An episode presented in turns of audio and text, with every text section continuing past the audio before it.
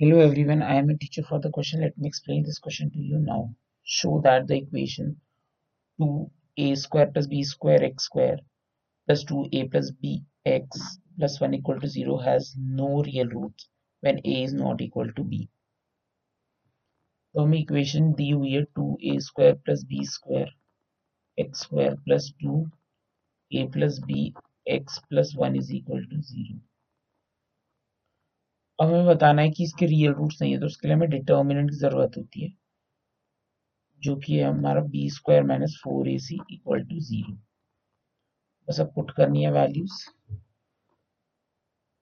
ए plus B four ए plus B का whole square minus four into two A square plus B square zero which implies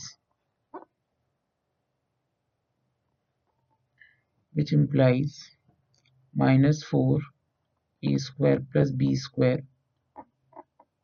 minus two a b. तो further हमने solve किया तो minus four ए minus B का whole square.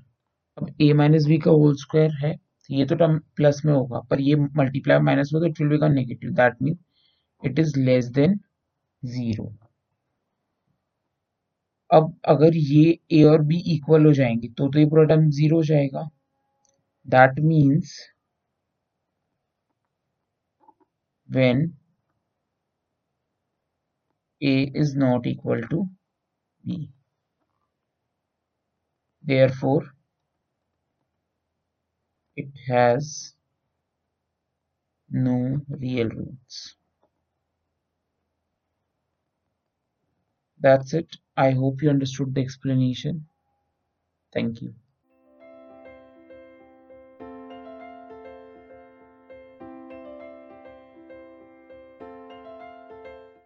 This podcast is brought to you by Hubhopper and शिक्षा अभियान. अगर आपको ये podcast पसंद आया तो प्लीज़ लाइक, share और सब्सक्राइब करें और video classes के लिए शिक्षा अभियान के यूट्यूब चैनल पे जाएं.